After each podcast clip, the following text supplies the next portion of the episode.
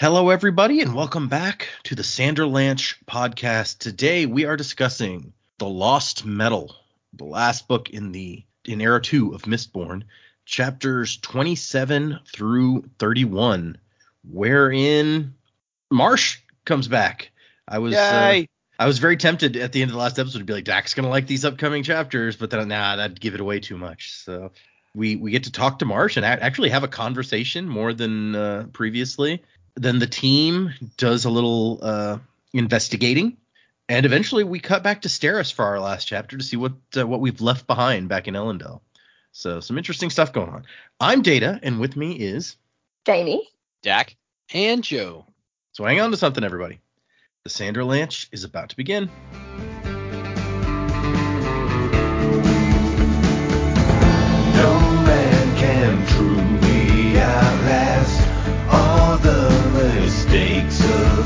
despair.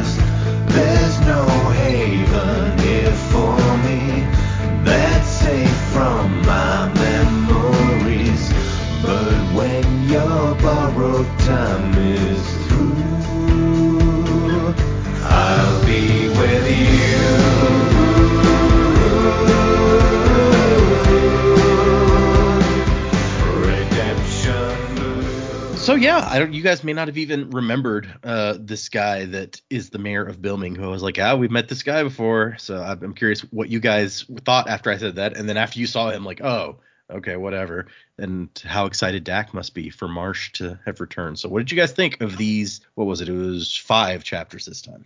Well, I I think that your tone just summed it up when you you said that it was in tone. I was like, oh, is that all? Okay. I was expecting something more exciting, but that's fine. It'll do. nice to see him progressing in his career, whether it be legally or illegally. We'll we'll see how that's gone for him. But you know, nice little throwback to the stuff that's happened previously, and and maybe some things that we were looking at before in New Seran. Maybe maybe this will be a little memory jog for us, and some relevance will pop up. I don't know. We'll see how we go. Yes, when I as soon as I heard as soon as I, I sorry, read, I read these ones. As soon as I read uh, Marsh was back, I was like, man, Dac's going to be so happy. Also, Dak read this a week ago. He's done it really well to keep this under wraps this whole time. um, so that was that was pretty cool. I really did like that we got to sit down and have a conversation with Marsh. I liked that he was just kind of a, a just a guy, you know, with some spikes and and some obviously supernatural powers, but he just at the end of the day, he's like, just, just call me Marsh, please. Like I missed that name. I don't need to be Iron Eyes or Death himself, or just just Marsh is cool. You know, and we got some, yeah, we we got some nice information in that conversation too. And then I really like the the lead constable. Can't remember her name. Oh, uh, uh Blantack. Bland, Blantack. Blantack. Yeah, yeah I, like I think I like her. I hope we get to see a bit more of her. Moonlight is a bit mysterious. I I enjoyed that Wayne's kind of onto her. He doesn't figure it out yet, but he's like, ah, she's kind of cool when she's not pretending to be someone else. But it's like, yeah, we'll see how long that lasts for. But the detective work, I really liked seeing Wayne's process with the hat as well to to come up with something really really useful, and the conversation about how uh, you know, Wax and and Marasi, like they're so different, but they're they're so good at what they do for different reasons. I just I just thought that was really nice and yeah, Steris being in the position that she's in too, that's um she's completely out of her comfort zone, but handled it, I guess, reasonably well. But something's happened she didn't account for, so she's kind of in uncharted territory, but she's going to figure it out one way or another. So yeah, I thought they were really great chapters this week, really enjoyable. Yeah, St- Steris outsmarted herself a little bit, maybe. Yeah. But uh, it sounds like she's she's got a plan or something, or she's going to come up with a plan. But I I like what you said about uh, Wayne talking about Marasi and Wax because it's it's really interesting to see his perspective on them and like hear him apparently honestly talk about like how much he admires these two. Yeah, just some, some real genuine stuff from Wayne, which has now got me worried about Wayne. and the, the whole thing with VenDell as well. It's like, no, no, we're allowed to make fun of you because we like you. Other people are going to make fun of you and you will take them to the cleaners. This is not okay. So you're one of us. you might be weird, but you're one of us. And I thought that was a nice turn too. and you can just see it like sibling relationships and stuff. It's like, no, I'm allowed to beat you up, but if someone else comes to beat you up, we have a problem. So true. Not that I condone beating up siblings. Still don't do that, people, if you're listening. Not cool. But yeah, totally get that relationship. Yeah, Fine, you're only 20 years too late to tell Data that, but it's fine. Mm. And I'm sure Dax got that with his siblings too. Me, not so much with mine. It's uh, Yeah, you lucked out. have that dynamic. Yeah, I- I'm the minority, I think. Yeah, no, I, I I like I like these a lot. I, I was the same. It's like when it was Entrone, I'm just like, who's this guy? again? Oh, it's that dickhead from that party. Oh, oh, okay. Also, it doesn't help that there's his manner of speaking really reminds me of a guy at work who I've been having serious problems with over the last six months. And so now when I picture Entrone, I picture that guy. I'm like, man, fuck this guy. Um, That's probably about how you're supposed to feel, so it's fine. I mean, yeah, but still, damn it. That was fun. Like Marsh continues to remind us why he is just the absolute best. He puts on this like this whole act when he comes into the, the station, threatening the like thr like threatening everyone who tries to stop him. And when he gets in the room, he's just like, "Man, I fucking hate doing that." And it's just like just the perfect picture of Marsh's life in general. It's like he's always had to do these things, and he's like, "I understand why I have to do them, and I'm going to." but I will fucking complain about it every chance I get. like, oh, I love this cranky bastard. so is that Moonlight? Yeah, I, I I can't read her. I don't know what her game is at this point. Like, I feel like it's been all but confirmed that Kelsier is at the top of the chain. So woo, called that one. But Kelsier was always about having something else in his back pocket, and so he's probably trying to train his little gang to do the same. So I feel like, well, Moonlight she's nominally on our side, but I feel like if she and Kelsey think that their cause will be advanced by stabbing our group in the back, they won't hesitate to do that. So, bit leery of of of this bunch. But yeah, like that was fun, and Ster- and Steris' chapter was cool. Yeah, I just I think it would be hilarious if like we just don't cut back to her for the rest of the book until the end. They get back to Ellen Elendel and found out somehow she has just become governor. She's like, "Oh, the gov- the governor outsmarted me. Well, we'll have to do something about this." And then it's like, "How the hell did you pull that off?" the only plan I could come up with was to overthrow the governor, but it worked. So yeah, But yeah, no. So again, a, a whole a whole lot of interesting setup to come through here. Crime scene investigation, a lot of fun. Cool to see what Wayne is good at aside from just hitting people uh, and impersonating people. So yeah, no, it's still a, a bit of setup. We've had our action beat. We're recovering from that. Now we need to try and put the threads out to move to our next big plot point. But uh, still pretty cool. But yeah, definitely Mar- the Marsh thing was a highlight for me. yeah, it's it's very different from how we saw him like the one other time we've seen him in Era 2 where he he's you know approaching Marasi in an alley and uh like being kind of cryptic and this time it's just like oh geez I'm so tired uh you know you guys Well, the way he describes it, it's like Sazed has the faceless immortals and everything. He's got his network. Kelsier has his gang he set up, has his network. Marsh doesn't have anyone. Marsh is lonely. At least that's the impression I got from it. And it's and it's just like uh, I'm just done. Like you know, th- he says he, Kelsier, and Sazed, the three remaining members, like these three legs of a tripod. And he sounds like he's just tired of having to deal with all their shit. Like he's just doing his thing, trying to make up for his past mistakes. And he's like, I'm constantly having to play catch up on these other two. And like that was never really what he wanted. Yeah.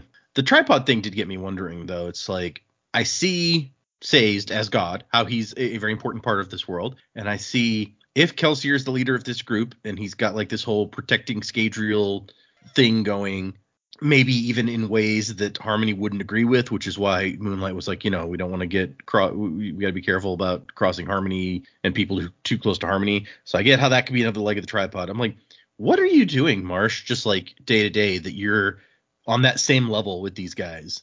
Well, it seems like he's just trying. He's trying to be the one man band who goes around and just unfucks problems. You know, like he was it. He didn't like Sazed didn't want him to give the book to Marasi, but he did because he felt it was the right thing to do. He thought that Mhm. was like how to help with this situation. He was already in the city, like looking for this guy who had gone missing, and decide decided, all right, I'm gonna like that's how I'm gonna take part in this conflict. It seems like he's he's taken the weight of the world onto himself, and he is trying to like save the world, but he doesn't. I guess he just feels like he can't or won't trust anyone else to do it for whatever reason, whether that's because he thinks they won't like they will um, use him in the process, or he just doesn't want to hurt anyone else by doing it. So it really just seems like he's trying to do it all himself, and that's just weighing on the dude after three centuries. It probably would, yeah. Yeah, he's trying to be Batman. See, before Wax was Batman, but Marsh may have a better claim on it. That's a good point. Yeah. Yeah, these chapters uh, were good. I like the the Marsh bit. Obviously, I think we're all big fans of anyone from the original series kind of making an appearance. Um, Marsh, especially so because we, you know, even in the first series, we didn't get a ton of Marsh until the end when he he was being used for evil. So, uh, yeah, that's uh, that was cool. Uh, I got really excited when it's like oh and then death walked through the door. Because i was like so i was reading it next to my wife was sitting next to me on the couch and i was like oh no. And she was like what? And i was like uh it would take a lot of explaining to tell you why i'm excited but just I, i'm just gonna There's a lot of context know- here. yeah there's a lot of context here you don't have but i'm just gonna let you know something something exciting just happened in the book uh, you know so that's that's what's going on. Sorry, because she was like oh you know it's very rare that i'm reading a story and like i i vocally say something even if i am excited. So she was just like what? What, you, what what's going on? So yeah that was fun. It was cool. Um kind of sad too but i think you know i don't think we could run into somebody from the first era of mistborn and it not be kind of melancholy a little bit Mm. um, even if it was Kelsier, who's usually pretty jovial, of course, at this point, we don't know that that is still his go-to response. You know, there's going to be a little melancholy involved because there's going to be some sadness. Uh, these guys have lived through, or maybe not lived through, if with you know whatever Cosmere shadow thing that Kelsier is. These guys have lived through and not lived through quite a bit, so you know there's going to be those moments. But you know, it makes it real, which is cool.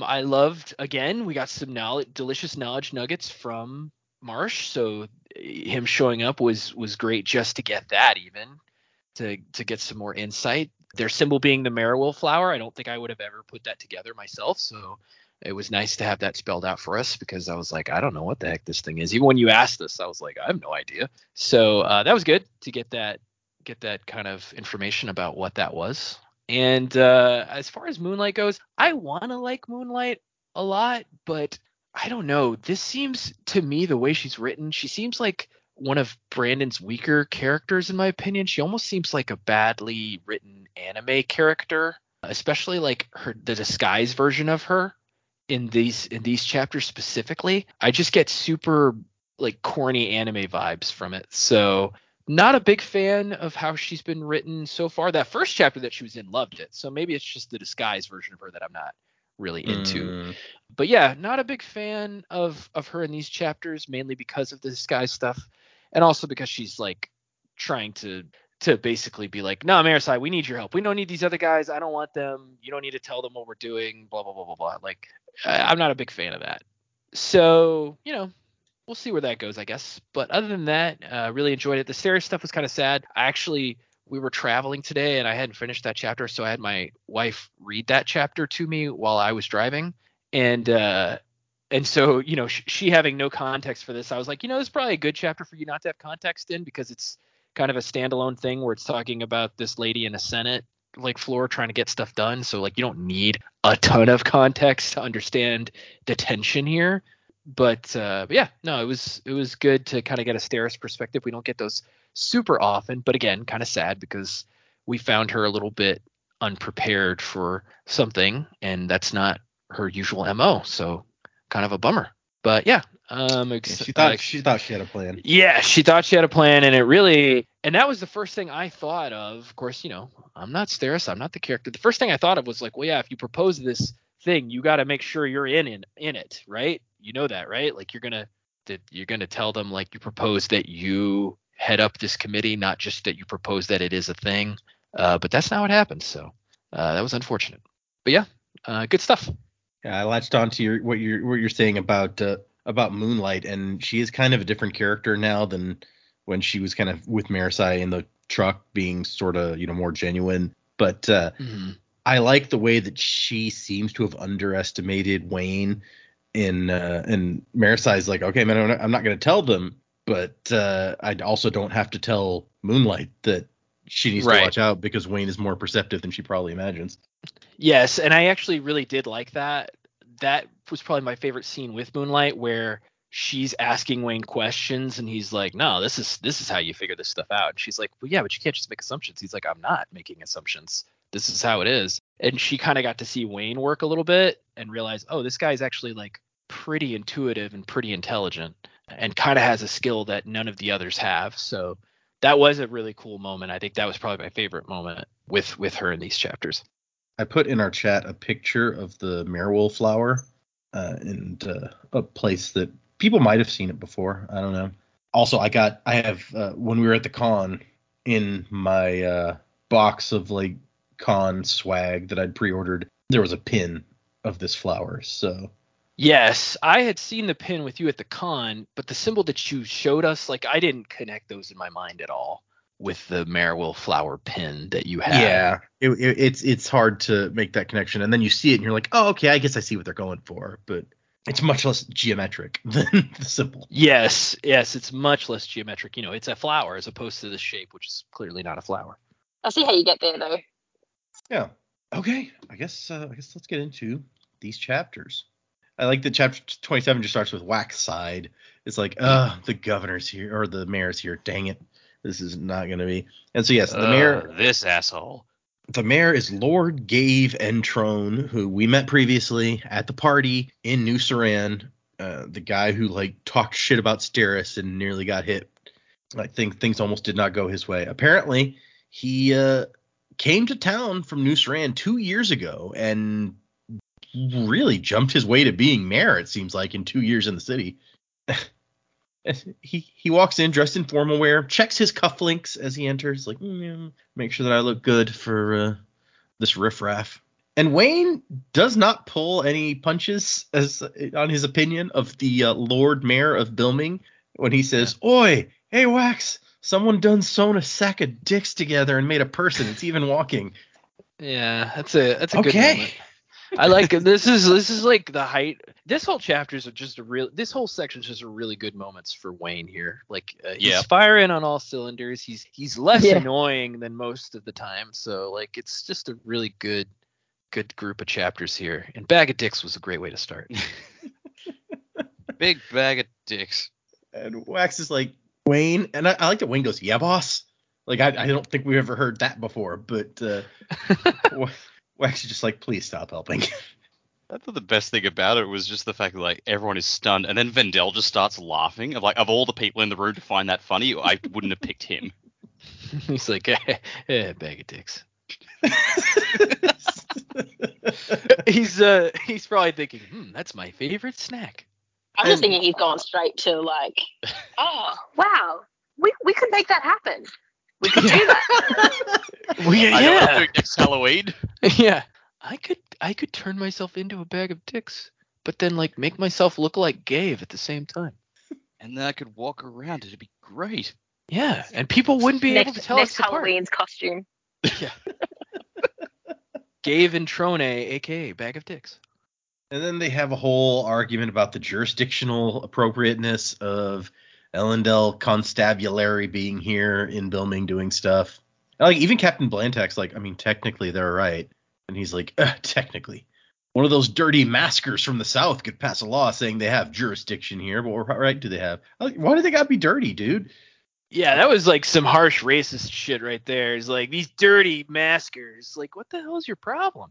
It's, But- it's just an easy way to make him like a hateable character. It's like, oh, just like like not even just casual racism, but vindictive racism. Yeah, well, and and we read in the Bilming broadsheets later, they talk like almost it's almost propaganda on the level of like Germany during World War II against Jewish people, like the article in the paper related to like the Southerners. It's like, wow, that's messed up. Yeah. It definitely makes him uh, more hateable, but also, I mean, last time he was mean to Steris, so we already hate him. It's fine. Oh, sure, but like this is just uh, in case you don't remember, which I got to admit, like I said, it took me a while to remember who this guy was, and I'm just like, what did he do again? He was just a dick at the party. Yep. I didn't remember all the details, and then it's like, oh, yep, this is ringing a bell. Just fucking racist. he also apparently had a bunch of those uh those what we thought were coins at the time uh, because one of the ladies he was with was like, "Oh yeah, he had a bunch of those," and that's when he like tries to change the subject. So we knew that he was involved in some stuff. No, that's right. So he hates the dirty maskers, but he's stealing all their stuff. Well, and and Wax is like, I'm pretty sure he's got set ties. Like, how else Yeah. would he have risen so fast? Yeah. I had sort of assumed that's where he got that idea from. And we know that like the set we, we found out pretty much runs this city, so probably they have the mayor in their pocket in one way or another. Which is great news in the long run because it means we'll see this guy get so punched, and I can't wait. And so he calls Wax out. He's like, "I've got you. Like you're out here violating all all the laws and like flouting the authority that you have spent months arguing we deserve." So uh, yeah, I mean, um, this is gonna look great in front of the entire basin, basically, and show how much of a hypocrite you are. And that's when VenDell tries to pull his uh, his faceless immortal thing. He's like, uh, I mean, we have a higher authority on our side. Let me turn translucent and show you. And Intron's like, ah, one of the puppets. Look how it tries to frighten us, Captain Blantac. I'm not a Pathian. Why should I care about uh, the fact that you're a r- emissary of harmony? He's not my god. My god is industry, progress, the indomitability of the human soul.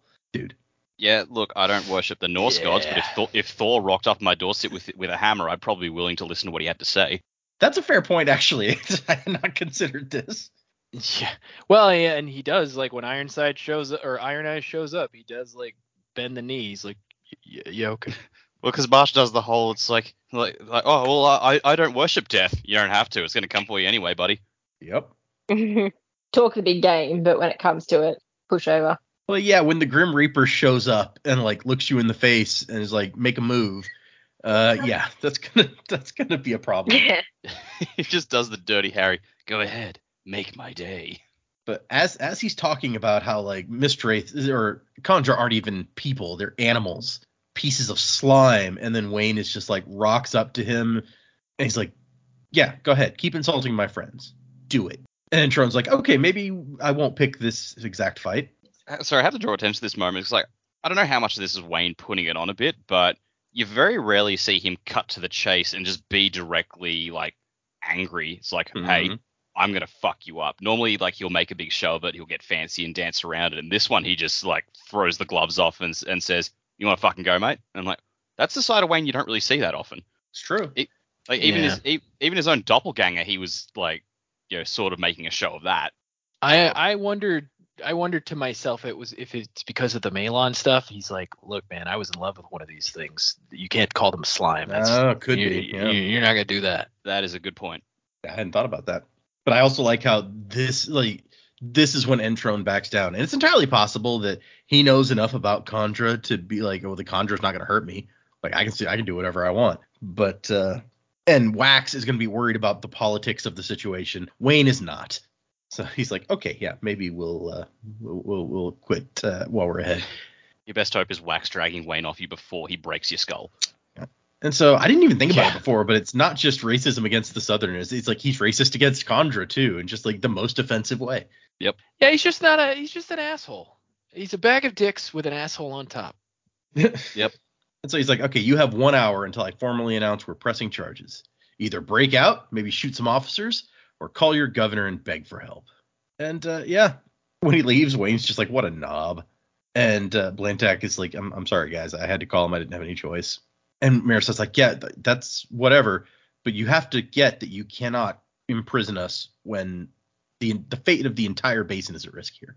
And she's like, I mean, I'll see what I can do, but this is really out of my hands. Next time, contact us before you run an operation in our city. Which I feel like that's fair.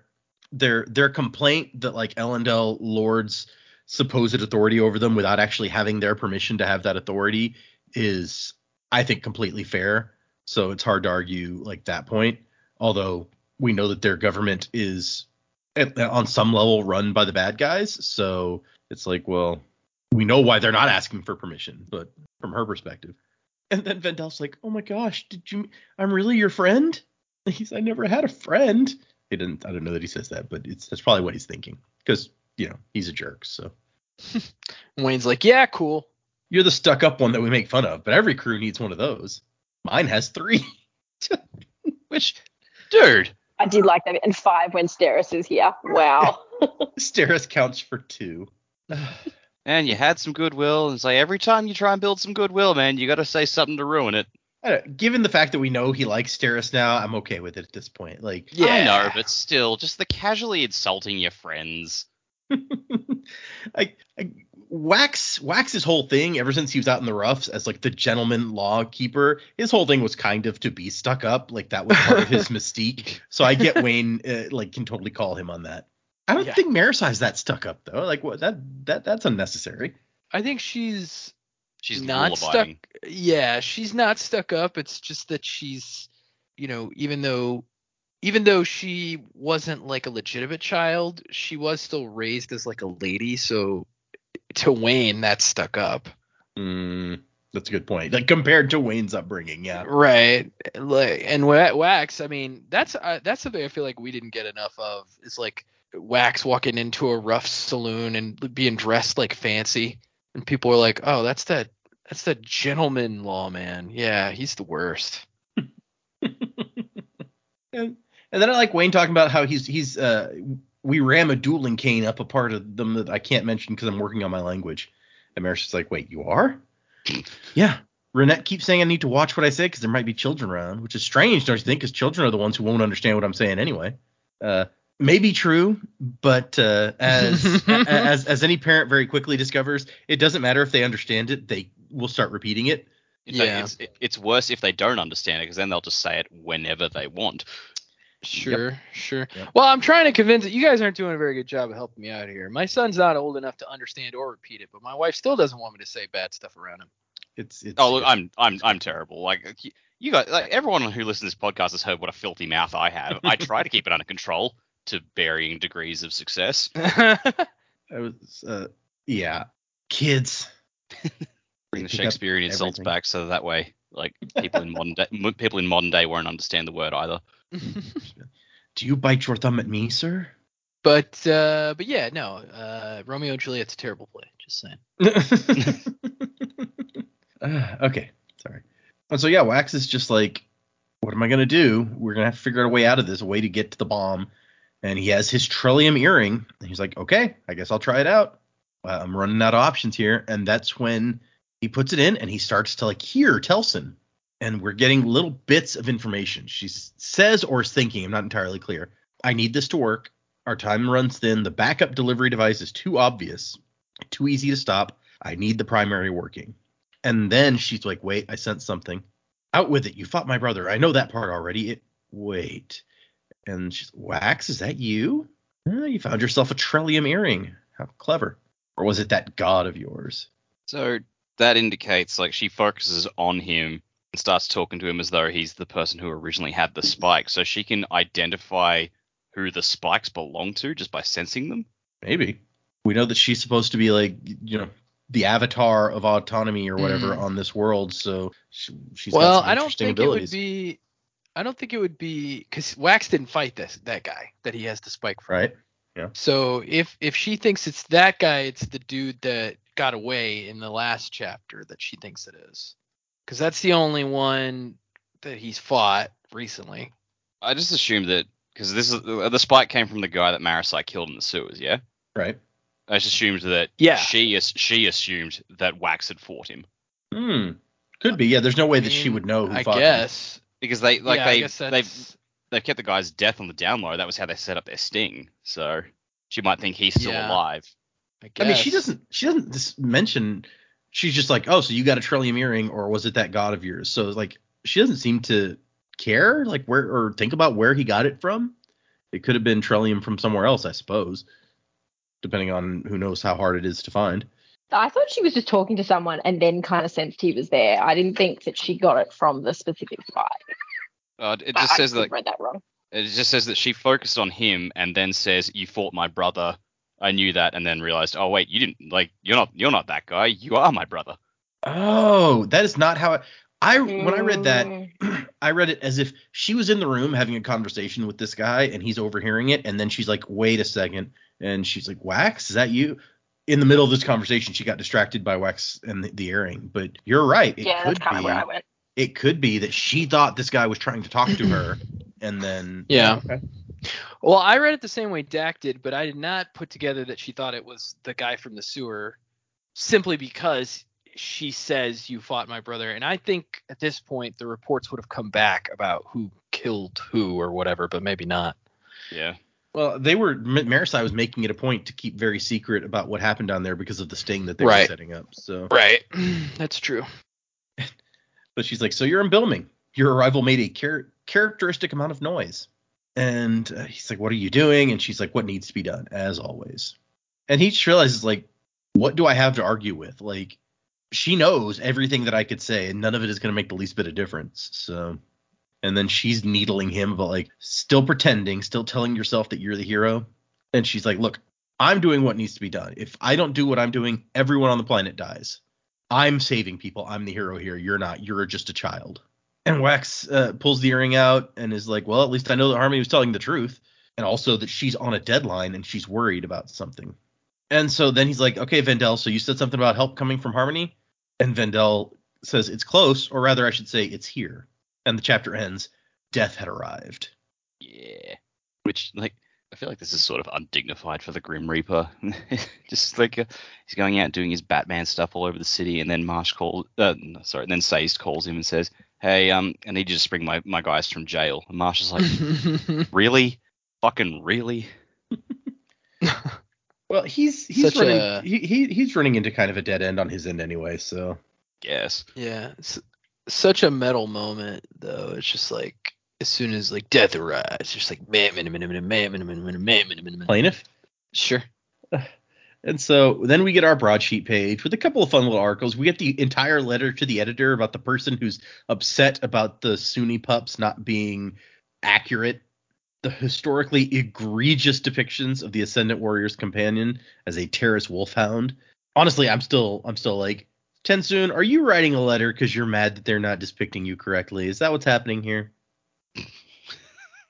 Yeah, either that or it's another kandra who's been like posing as a professor for years or something. Could be.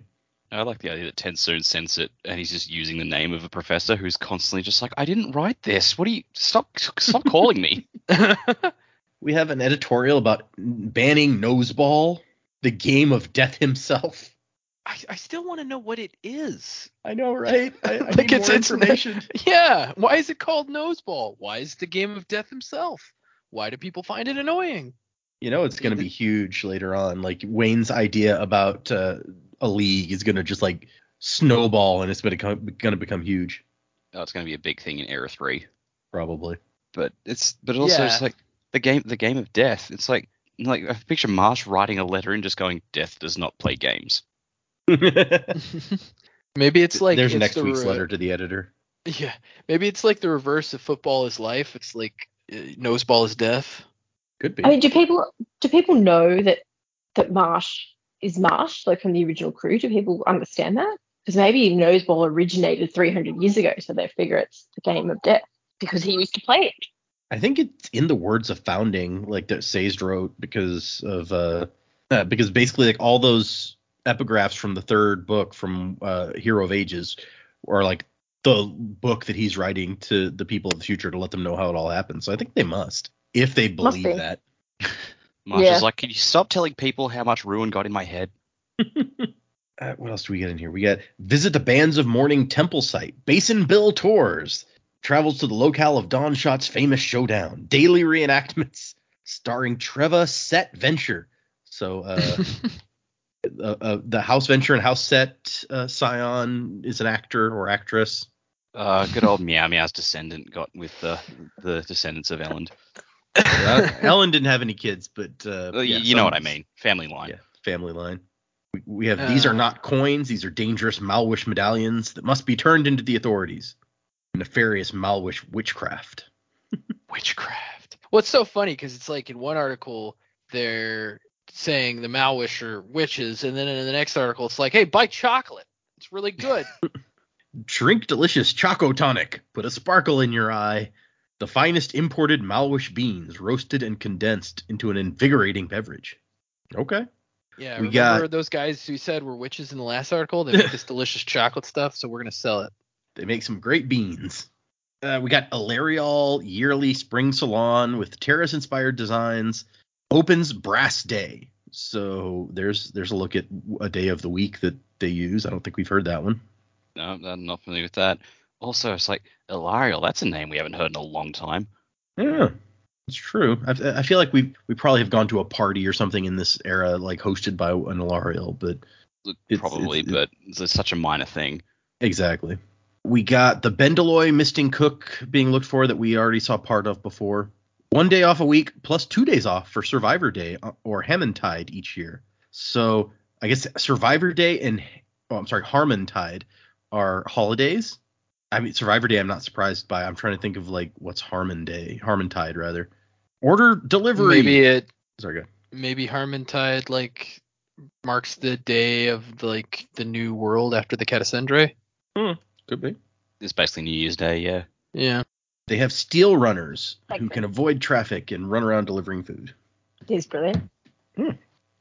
And we even see what symbol they use for temperature in the next one about weather, where it's like the high is 26, and then which symbol is this?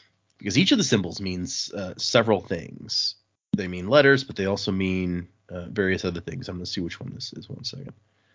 That that is the uh, symbol for cadmium, also the number nine, and I guess whatever they call their temperature. And then we have a little bit of the flight of the Ornosaur story where we discover that that big creature that Dac was like, why is there like a pterodon in here? Is uh, what we get when the two kandra merge together to turn into a bigger beast, one that can fly um, Nikki Savage around a bit.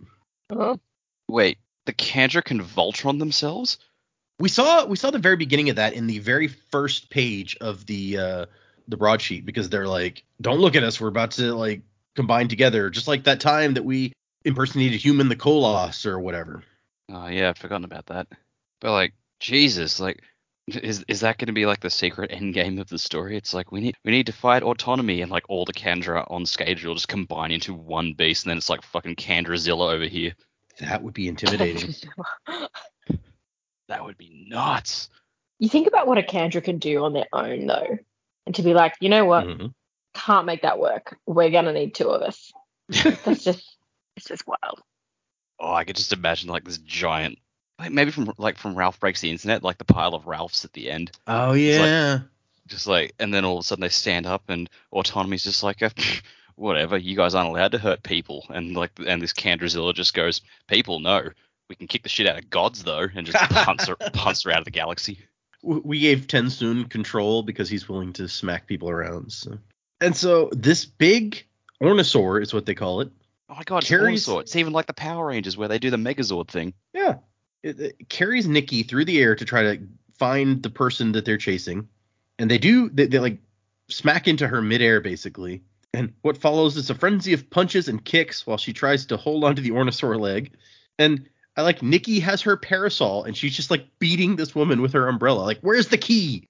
And she also has some metal knuckles that uh, says that she punches her right in the cheek and burns chromium, which that's the end of this section. So that's kind of interesting. I want to Yeah, I'm annoyed that I keep having to wait for the next section. I guess I could go get my physical copy of the broadsheet and read it though.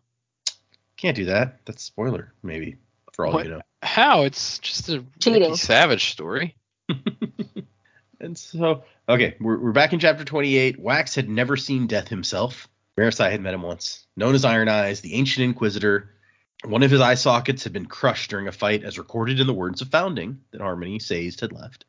He's got black robes and ghostly looking skin, lean hands that appear skeletal.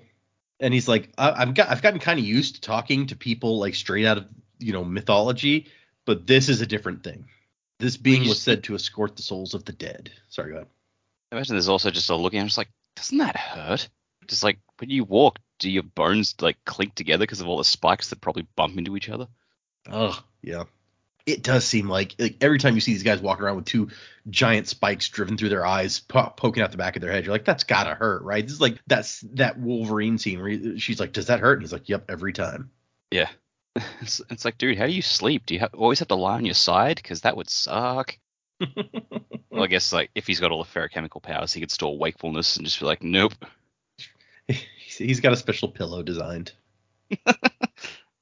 Yeah, this did make me wonder, which I know we're about to get into it. I was just like, so wait a minute, did you just like hoard all the atium you could find for hundreds of years and you've been slowly using it to stay alive? Like, where did he get this stuff? Well, the only ones that we know he has is that there's the scene in the third book where like one of the second generation Kandra takes a big bag of atium and they're like, go sell this and come back with supplies. And then Marsh shows up to the fight with Elend and he's like, hey, look what I found some stupid Kandra wandering around with, and he has the bag. But that's that's the atium that we the only atium we know for sure that he had. Right. So maybe there was enough in that bag to keep him going for a long time, but Yeah, because I we mean, don't it really hasn't know how been, much you need. Right, Well- that's true because it hasn't been that long for the like he hasn't been around as long as the Lord Ruler was. Right. See, I thought the Lord Ruler was just because he had an atium spike would just store age in it. So he just like, all right, live an hour as like as an old man, and then just like use it to become young again when I need to. And because he also because he had that power, but he was also a Mistborn, so he could compound it. But I don't know, maybe I read it wrong, but I thought like when Miles was doing his healing stuff and his in his compounding, he didn't need to always be burning more gold. So I'm just like, well, I thought he just needed the like the metalminds. Isn't that all Marsh should need to do this? But maybe I'm just misunderstanding how compounding works. So what you do in in those because when you burn it, it releases everything in one big burst, right? Yep. So you store some in a piece, you burn that piece, and you get this giant burst, and you store that burst in the metalminds so that you can then draw on it later. Right. Okay. So you still do need to burn it in order to Yes. properly. You Okay. would gradually burn through stuff. Right. Because that was the thing was, you know, they said that the Lord Ruler had a giant hoard of atium when it turned out he he was using it, but most of it was being stored by the Kandra. And so we don't, yeah, we don't really know how much it takes to compound and remain young for a while. We don't know the exact, you know, proportions. I think that we did get an impression at some point that as you get older and you need to make yourself younger compared to your actual age, it takes more at a time. But, uh, but yeah, he's only been around for you know 300 years as opposed to the 1,000 years of the Lord Rulers. So, But the Lord Ruler had a constant influx of new atium coming also. So, and so Wax is very intimidated at first, and then at some point he he, he he's kind of like, no, I'm not going to fear this, and that's when he realizes that emotional allomancy is being used here. Death is like causing everyone to be scared or intimidated or whatever, and when Wax kind of figured out what was going on, it helps him resist, I suppose. He's he even Marasi, judging by how pa- how pale her face has gone, is uh, freaking out here. And uh, Marsh Wax just walks up to him, and Marsh is like, "Sword, we need to speak." Fo- I, like it says, Death said, focusing spikes on him. So I just like the idea that the spikes are focusing. There's like you know how like you focus a pair of binoculars by like twisting the lenses round. Like he's doing that with the spikes in his eyes, like squeak, like oh stop it. And then we, we have a constable who, a seeker apparently, braver than all the rest of the room combined, because he stands up and pulls out a gun. And Marsh is like, yeah, no. And he uses Allomancy to pull the gun into his own hands, makes it hover in between his two hands stretched out in front of him, which Wax is like, non Allomancers do not understand how difficult that is. Like that was just like fucking awesome. And then he just Yeah. crunches it. Oh, gosh. Very, again, another really cinematic moment. Even it's not battle or anything like that. It's just like watching that go down would just be terrifying. Yeah. It's like intimidating to regular people, but an Allomancer like Wax knows just how freakishly skilled you'd have to be to do something like this. And so it's even more intimidating. Because I guess to regular people, like any Allomancer doing crazy magic stuff is probably like intimidating, right? And so Wax is like, how do you how would you even do that? I mean, you'd push on and pull on the other, but the power involved. And so yeah, then uh Entrone and uh, and Marsh kind of meet eyes in so much as Marsh has eyes. And Ma- Marsh is like, ah, Gave. I never cared much for the members of House Entrone. I knew during my mortality. And Entrone is just like, what? Th- This is my who? Like he he starts out like this is my prisoner. Who? And Marsh is just like, I require privacy. You will return their weapons, and once our conference is finished, you will impede their investigation no further. I'm not of your religion. Death is not a religion. It is a fact. That's such a cool line. Yep. Yeah, it is. Up there with I am inevitable. it, it, yeah, okay. It, it is pretty much the same thing as I am inevitable, but I, Yeah. it's uh, it, it's cooler. It's like he just looks and it's like keep mouthing off, and we'll see each other much sooner than I had planned. yeah. He's How do you want to go? What, what would you like? I, I love yeah, he's like, How do you want to die? And then he he suggests a few things. And the last one is crushed by the weight of your own stupidity, which is the best. That's the best threat. Yeah, that's that's always the way to to freak somebody out. It's like, uh, uh, you know, how would you like to die? Oh, here, let me make some suggestions. We could do this, or we could do this, or we could do this. And in the end, he's just like, As you demand, Iron Eyes, it shall be done. And Wax Wax go thinks it appeared that he could indeed be superstitious without being religious. I don't know that that's actually it so much as I think that he's run into someone that he's actually scared of, where he's like, oh, this guy can and will kill me without giving a shit because he's 300 years old and he can do whatever he wants. So yeah, Yeah. yeah, It's like he doesn't care about the politics here. He does. He's not scared of the set. He's he's just gonna kill me. I I I can't do this. it's like, can you imagine? It's like, a, what are you gonna do? The political situation here ends like Death goes. What are you gonna do? Sue me? I want to see I want to see that lawsuit get into the court. Like we couldn't find him to serve him, or we did find him and no one was willing to serve him. And so yeah, Um, um, Lord Death, I I am here to give you this summons to court. No. Um. uh, okay. okay. All right. Um, can you at least like if somebody asks, can you tell them that I tried to serve you? Or No. No. and so he him and Wax walk back into that room where everyone is, and he's like, Wayne, watch the door, please. Make sure we're not observed or listened to. So yeah, Death knows Wayne. And Wayne's just like, uh, sure. They're all just standing out there, except the few that have fainted. Neat. and then he's like, that accent of yours, real old, really. I, I kind of actually got it right. And he's that, that's Wayne's main concern. Nailed it. It's like, man, you're lucky Marsh is tired right now because he's probably just going, wait, you pretended to be me, dude. I think he wouldn't already know. Yeah. when he when he met up with Kelsier and Sazed for like the you know the usual round table, like Sazed just goes, oh by the way, you wouldn't guess what one of my guys did, and Marsh is like, oh for God's sake. Sazed it's like, this is a great story. You're going to laugh. Like, you got to hear this. Kelsier is at the other side of the table, pissing himself laughing. then Sazed is like, and you know what the funniest part was? He did kind of sound like you. It was great. So Marsh just drops into an air into a chair, and it says he seemed to age suddenly, wrinkles coming in, jowls sagging. He's like, "Oh, geez, Lord Ruler, that was a performance, wasn't it? To think I was the reasonable one in the crew." And Marasi is like, "Are are you okay?" And he's like, "No, I'm running low on atium. Age finally emerges from the shadows. I was here in Bilming seeking answers. They tried to recreate the metal, and I thought maybe." And she's like, "So you mean you're like you're if you run out, you're gonna die?" He's like, "Yeah." I was gonna let it happen. I've lived so long, so much, far longer than my due. if he's got an atium spike, could he like chisel some off the end of it and swallow that? I have considered the same question, and I'm I'm curious about it as well. Trell wants to own this planet, so your time dwindles, as does mine.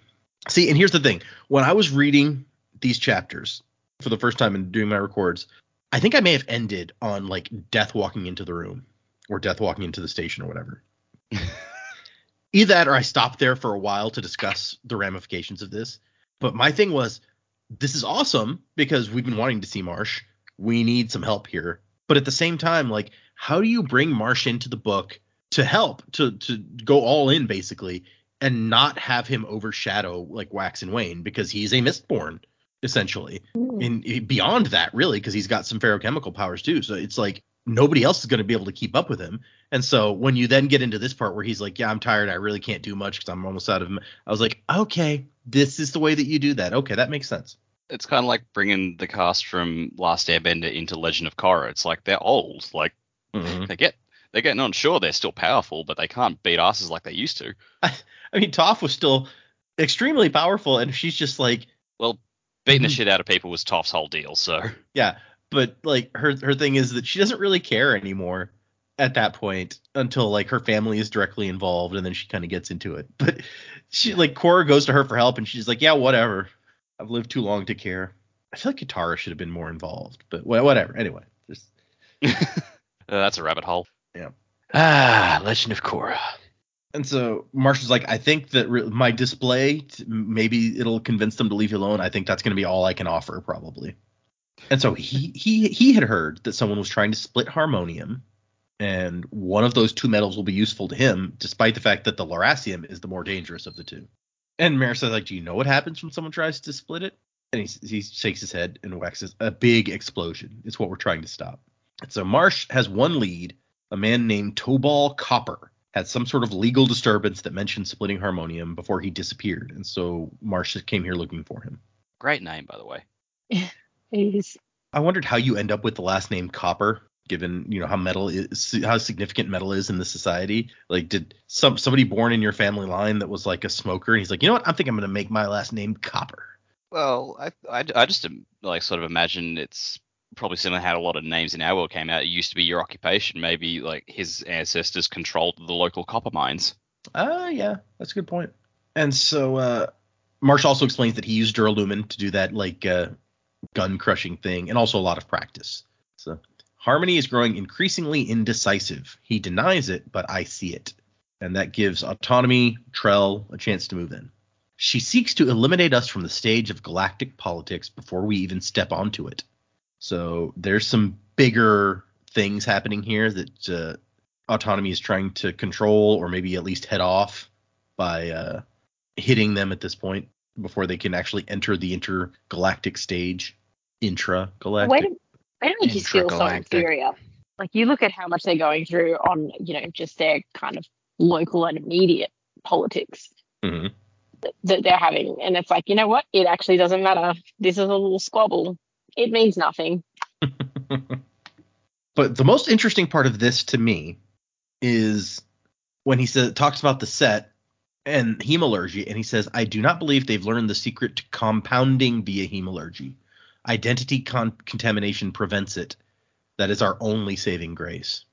So he's saying that they cannot create a compound a compounder through hemalurgy, so they can't give someone Lord Ruler powers via hemalurgy because of identity contamination.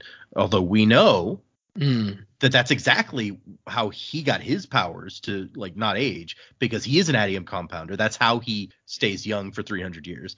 So something about hemalurgy has changed since he got his spikes. I thought it said. I thought it was also because.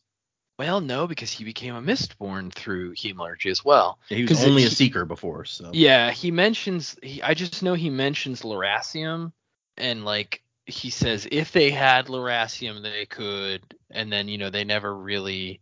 They don't really go any further in the explanation. Hmm. But my brain was thinking, okay, so if they have Lerasium, then they could what? They could make somebody with the ability to compound through hemalurgy. Like I was trying to figure that out. I mean, I guess if you if you could split them into Lerasium and well, no, that wouldn't help you because you'd still have to get ferrochemy ability. Yeah, I don't know. I read it as like the identity contamination is actually Harmony's identity has contaminated the powers Hmm. because originally That these are makes the powers of of ruin and preservation, and now neither of them are around, and like they've combined, you know, like their owner is combined into one, and something about that is interfering with the powers that they originally granted. Hmm. Yeah. This is interesting because because when you think about so like let's use Elantris as a as like a an example. When the land changed, that changed how the powers worked. Mhm. But when ruin and preservation became one inside harmony, that didn't change how the powers worked, or did it? If it did, maybe it did it in a more subtle way. I like I'm That's what I'm i think. Yeah. yeah, because it's confusing because it's like, so is did Marsh's powers change when Harmony became when Sazed became Harmony, or is his power still somehow tied to the original separated, like the original two shards, not not the now combined version? I think maybe because he was granted the power before that contamination happened, his wasn't affected, but everything since has. Hmm. Um, which Yeah. is, is not how it worked on Elantris because it was. I was gonna much say once- that doesn't match up with Elantris, but but who knows? It Hmm. might be different for different planets. It, it's just we just don't know enough. Well, there's also a conscious mind controlling all of this on Scadrial because, you know, and it, it may be partly that like when he gets these powers, Sazed already has an idea of how allomancy and hemalurgy and ferrochem like he he understands how these magics work and the fact that like how he thinks about them may affect how his powers affect them. Yeah, that's true. On Sel, the minds behind the power are long dead, We're gone. and Yeah, it's just Because like I guess that's true. They could have the minds in Elantris, if they were still around, they could have maybe changed the way the power worked once the Mhm. land shifted. Yeah, and Um, the, and it's tied so closely to the land because all that energy was dumped into the cognitive realm and the cognitive realm has geography just like the physical realm does. And so like the magic kind of you think think about it like the think about like the magic is a liquid and you pour the liquid over a surface that's uneven it goes into all the gaps to fill it right and ends up flat on top. The the the mhm, the liquid conforms to the shape that's underlying it right. and so this, it's it's kind of the same with the magic and the geography on Sel.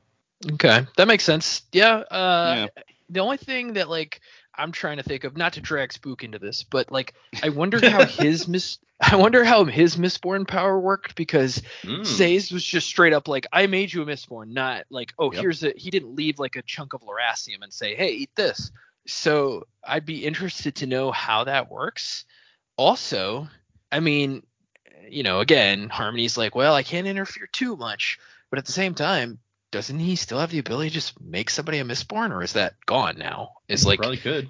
Uh, yeah. So like, I don't know. I feel like if I was, if the fate, if I'm standing in front of Waxilium Ladrian saying, hey, you have to figure out how to save the planet, I, I might just be like, hey, since I can't like see what's going on, just just here, you're a Mistborn. Do, go go do. Which you know maybe. Maybe our theory you know some of our theories on the podcast are correct and and maybe there's some some kind of thing that will make him a Mistborn in his pouches. Maybe there's Lerasium in there. Who knows? But That whole mysterious ways thing. yeah. well, and but we hear from Marsh here that he's like Harmony is growing increasingly indecisive. So that might be part of it. Is like he he can't even bring himself to make that sort of that big a decision at this point. I mean, if I've tasked somebody with the fate of my planet, even if I'm a super indecisive person, if I know the odds are against that person, I would just give them whatever they needed to get it done. And so, okay, so we got Marasi's like, we'll stop it, Marsh. I promise. And then Marasi's like, oh, by the way, have you seen this symbol before? The one that the conjurer refused to explain to us. And this is when Wax is like, I've totally seen this. Like, oh yeah, the field of rebirth. It looks like a, a Marewill flower. And Marsh says, that's my brother's symbol. He does what he thinks is best, as all as has always been the case. He's not the best at self-reflection, but he does want to protect Scadrial. I I think it's it's cute that uh, if, if Kelsier is starting an organization, he creates a symbol based on the flower that's named after his dead wife, which I assume is the same flower that like she had the picture of all those years or whatever. F- yeah, I assume it probably is. So that's that's kind of cute. And uh, Wax is like, oh my gosh, so the survivor is he still alive? And Marsh is like, I mean, I guess that depends on your definition of alive. And this is when Wayne's like, wait, wait, he's a ghost. and Yeah. No, but sort of. I love Yeah. this. Marsh is like, I guess I love kind this. of. Yeah. and Wayne is is deeply affected by this. He's like, wait, wait, wait, wait. As they're as they're leaving now, and VenDell's gonna stay behind with Marsh. He's like, did you guys know the ghosts were real? And Marasi's like, I mean, does it matter? Does it matter if ghosts are real? I think it matters, Marasi. I think it rusting does. And uh, Marsh is like, I- I'm told it's better to refer to them as cognitive shadows. Like, He's like, they they prefer a different nomenclature. Ghosts Wayne- is a hateful term. Wayne's just like, it's unfair to grouse at a man for getting discombobulated by definitive proof of an afterlife. Dark Now, gods, death himself had- dying, rusting ghosts. Go ahead. I've had my problems with Wayne. I am 100% on board with this. It's like you just casually Yeah. drop on this man. It's like, yes, you will. Like there is a life after death, and he's like, whoa, entire worldview shattered. Yeah. W- Wayne's like the everyman in this situation. It's like, wait, wait, you're not even gonna let me pause and say, hey, this is weird. You're just like, no, let's move on. We got a world to save. Like, come on, give me a second here. And and uh, and and the last line of his is is I feel directed straight at Dac, where he's like, I don't want to see anyone complaining when I've traded for someone's favorite shoes or whatnot. Hear me? Oh, I'm gonna. it's like, look, man, there's much bigger fish to fry than if I traded a rat tail for some for a bun. And so yeah, they're just gonna leave. And uh, Captain Blantac shows up, and she's like, uh, "Look, he's going to send people after you. I know him. Uh, he's going to decide that you tricked him or something, and he's going to send people to arrest you. But maybe I can do something for you. If you will take one of our people with you, then I can pretend that you like, you know, you're working with us, and he won't have an excuse to do that." And Wax is like, "No, I'm not taking one of your people." And she's like, "Look, this is this is how I can help you. Like, and besides, this is my town, and you guys, if, if she knows anything about Wax, what do you call it? Collateral damage is not his primary concern, Yeah, stuff do tend to blow up around wax. It's true. especially windows. He hates those. Yeah, I love that. Family- I still think motto. And uh, so the person that Blantek wants to send with them is uh, it's a slender woman with big spectacles, carrying like th- three giant books at the same time, and it is also Mhm. Moonlight. yeah, this very description is like anime character written all over it. It totally, yeah, you're right. Yep. Her name is Kim, and she's like, oh, she, Blantek's like, she says she knows you, and uh, Maris is like, yeah, we uh, totally worked together on a thing one time. And she's like, she's thinking like, I, I mean, Marsh said that the people with this tattoo would probably be on our side because we're trying to protect Scadrial, and apparently that's their deal. So, and Moonlight's like, I promise to be of use and not get in your way, except maybe by accident. And Marasi's like, I think we should bring her. And Wax trusts Marasi to the point that that that's all he needs to hear. He's like, okay, you're on the team then, let's go. And it's this late. Th- th- this this just reminds me, like, so she's apparently on the payroll of the Bilming Constabulary, and she also managed to slip in and pretend to be like an Elendel constable. And so, uh, for all we know, she's like technically on uh, like on the list as working for them also. She's collecting two paychecks. Yeah. the whole thing ends with like Kelsier saying, "Good job, Kim, but uh, now you need to go back to Scadrial. Something about fraud."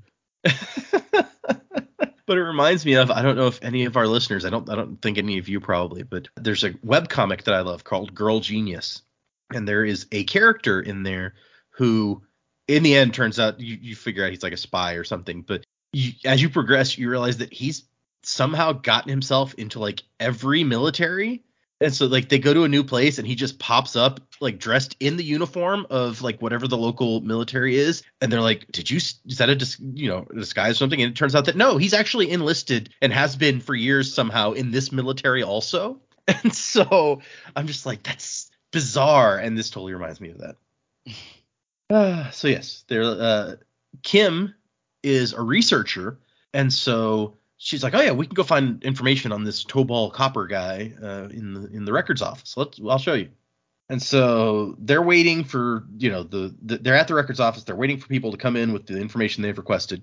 And Marasi says she's going to go send a quick message to Allik just to let her her boyfriend know that hey, if you read about some Elendel con- constables dying, I, I I wasn't one of them. Don't worry. Which that's a very considerate thing. Thank you, Marasi. And Moonlight's out here like, oh, good. I, I, was hoping you'd take my cue and slip out. And Maris is like, that's not what I was doing, but whatever. And so they have a discussion where she's basically like, look, you cannot tell those other two. You cannot tell Wax and Wayne who I am. Or I'm going to help you. I've gotten orders that I'm allowed to help you out here, but my my price is that you can't tell them the truth. My mentor is worried about their connections to Harmony. And then she she also tries to kind of like nudge her a little bit by like, hey, doesn't it excite you to know stuff that like Wax doesn't? No. Yeah, Maris is like, no, I don't need to keep secrets from other people to feel special. And Moonlight's like, I believe you. That's weird. Okay. In the in the end, I think her best argument is like, look, Waxilium trusts you, and he will understand why you couldn't. When when you explain to him why you couldn't tell him later on, he'll he'll get it. And ev- eventually, Marasi decides that yes, this person's help is probably worth having, so fine. But as soon as they come in and Moonlight's acting all you know uh, one way, and she sees Wayne pretending to nap but secretly like watching Moonlight, and Maris is like, don't do overdo the act, he's gonna catch you. So Tobal Copper was a 53 year old chemist specializing in rubber and working for Basin Tires, making, well, tires. Lost a job five years ago for erratic behavior. Uh, let's see. He was banging on doors in his apartment complex, yelling, They've almost split harmonium, and when they do, it's going to destroy us all. Which we're like, Oh, yeah, no, that's not erratic behavior. That is like 100% accurate, right? Sounds like someone not wanting anyone to know they were trying to split harmonium. also uh there's a report of like apparently for some for two years now like food shipments have been vanishing and they're like why would anyone why would the criminal underworld be so interested in canned beans Whereas Marasi is immediately like, aha, somebody is building shelters against like a cataclysm. Mhm. And uh or rather she's reading his claims on a piece of paper that someone is doing that. They fired me because I got too close to the truth. You have to listen. They're splitting harmonium, and once they do, they'll make bombs to turn us into turtles. I love I love how she's like, yeah, that part didn't make as much sense, but, But- everything but else it's- checks Weasley out. But it's only a little far fetched, not completely, but just just a little. Yeah, I mean, he could have he could have been like, oh, they're gonna turn us into volcanoes. That would have been more interesting, I think.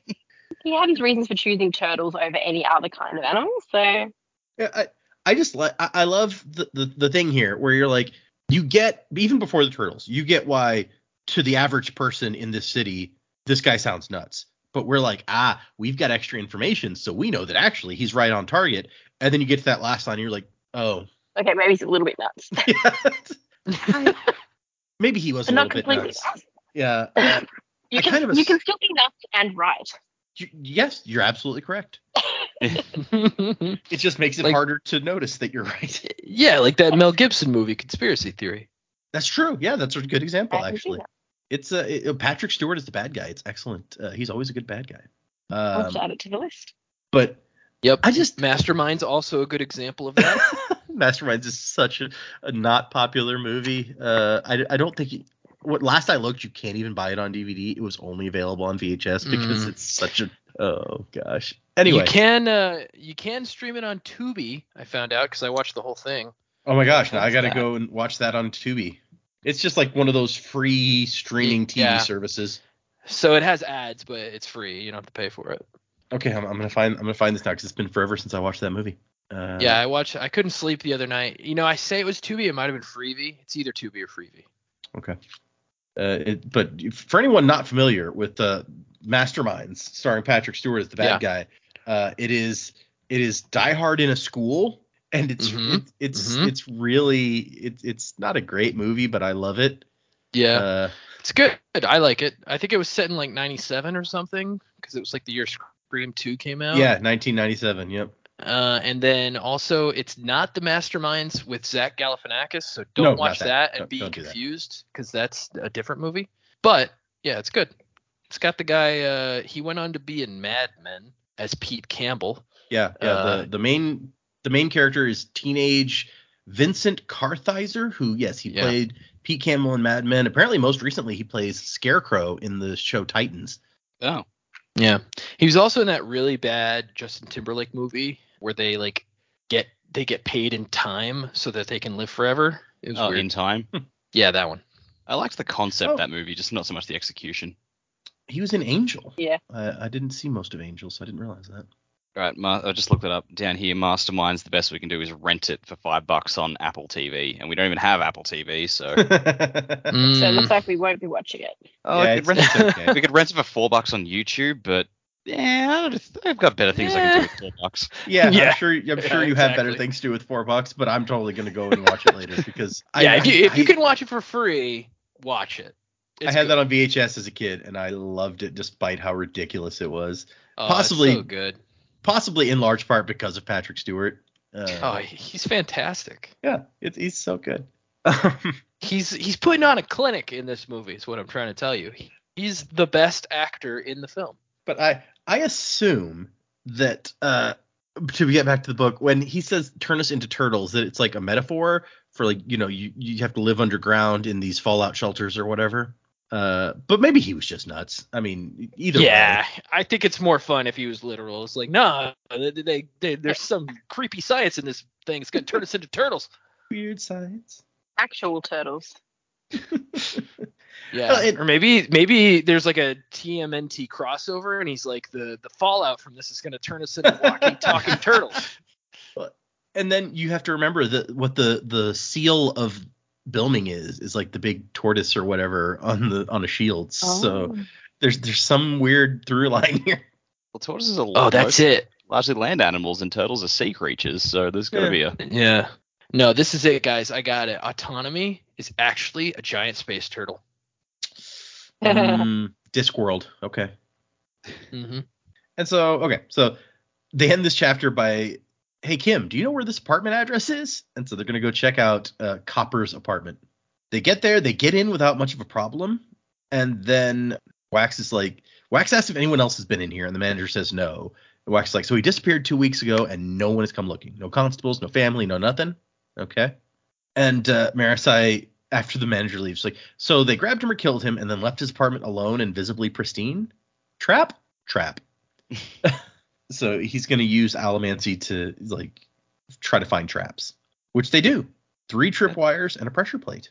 Oh, come on. How do you know it was a trap? Maybe she just really wants to see you. You see the part where we fought?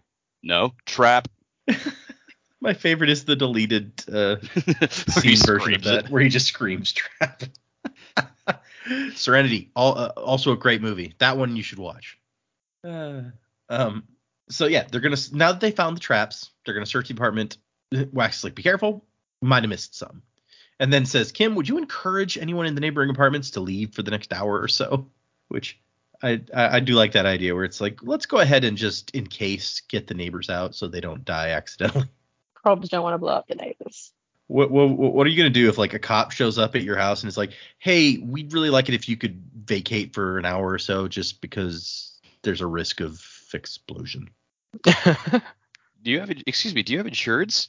No. Get the hell out. Are you by chance a Chandra who could not be blown up? N- no. All right, leave. and so they start investigating, and Kim's like, "Why are you guys even searching? Hasn't your enemy already been over this place real thoroughly, uh, based on what we're finding?" And Wayne's like, "Yeah, I mean, I can even prove it. Like, look at these little drill holes. That's what you do when you want to make extra sure there's not a secret compartment, but you want to leave everything in one piece." And he says it's like a, a, a it's like a fight, a dance. Like they set the traps in case someone dangerous gets wind of that, but that means that they're worried that there's something we might find. And this is when he points to Wax and Marasi and talks about how Wax doesn't have schooling to be a police officer. Like he had a different kind of schooling. He, you know, he was a, a, a rich person who went to fancy schools, but also like Terris scholars because he was part Terris. Marasi, on the other hand, has studied how to do this her whole life. So between them, they're like, but they're both amazing law keepers. Like Wax is all instinct and Marasi is all knowledge. You put these two together and it's like this is you can't beat this basically. But leaves out uh what is going to be his contribution, which proves to be integral here. Integral, sorry. And uh when she asks, she's like, "What do you bring to the team?" And he goes, "Comic relief, a little whimsy, improvisation, vision. You have a broad imagination. There are broads in my imagination almost all the time." I love the those are my two favorite parts where he's like vision and then she's like and then the broads line. Those are those are great. Both of them. What he does find is an imprint on some envelopes of some numbers that someone had written on a different envelope and it rubbed off. So they're like, okay, they kind of make out some numbers here. Marasi says that all the books have been replaced. The set took every single book and then filled the bookshelf with different books, just in case there was something in there that might tip us off. Which that is a lot of trouble to go through. Books are heavy. Wayne says that I think this fellow is dead. He finds a bullet hole. And then Marasi goes and digs out some blood and what might be a bit of bone. It's like, yeah, he's probably dead. And Wax says the tire company thing has got to be a front. He's a chemist. He was probably working on like the weapon system that they're going to use. And when he realized what they were doing and heard about the splitting harmonium, he and maybe he was already a little eccentric. He decided to try to save the city, but no one wanted to listen. And so they think the numbers they find they found might be like a code to a locker or something. But once they give Wayne enough information about what kind of guy this was, and then they bring him a hat, one of this guy's hats, for him to put on. And I was really worried here when I read it that they, they were gonna that he was gonna go a little too far here and like start coming up pulling out these things that there's no way he could know, and that it was like, you know, hat was gonna magically turn him into this guy, basically. But I feel like they rode the line really well of using the information we had and letting Wayne extrapolate from that without it seeming like crazy. Yeah, it wasn't too bad. I, I thought at first they were just gonna be like, okay, Wayne, you're this guy now. Let's go. But they did a pretty good job. I feel like. Yeah, no, I thought this was really well done. And so Wayne's like like locking away information in a locker is what somebody else might have done, but when you start thinking like this guy, that's not what he would do. He's looking to get this information out there. He wants people to know. He's screaming it. He's running down the hallways, like banging on doors, trying to tell people. He's not going to hide this. What local and Wax is like, ah, okay. What local broadsheet has the worst reputation? Publishes whatever nonsense it can get its hands on. And Kim goes, there's at least seven of those. and Wax's Wax's way of narrowing it down is which one syndicates the writings of that fool Jack? and it's uh, the Sentinel of Truth. Yeah, it's great, right? The Sentinel of Truth just happens to have the exact its address is the exact numbers that they found on the envelope. And Wax is like, "Way to go, Wayne." And Wayne goes, "It's easy when you have a lot to work with." And Kim's like, "Wait, that was a lot?" Sure, a man's whole life. And then just when I was starting to be like, when are we going to see some more Steris? We get a Steris chapter. And so Steris, uh, the news has already broken.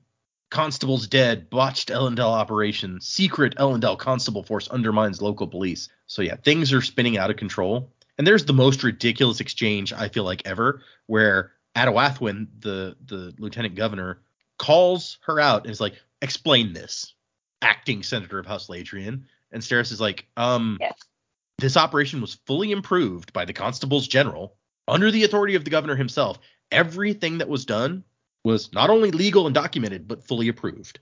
And the governor's like, sometimes it doesn't matter if there's permissions and documents. An act can still be improper. And that Steris is like, what? How dare?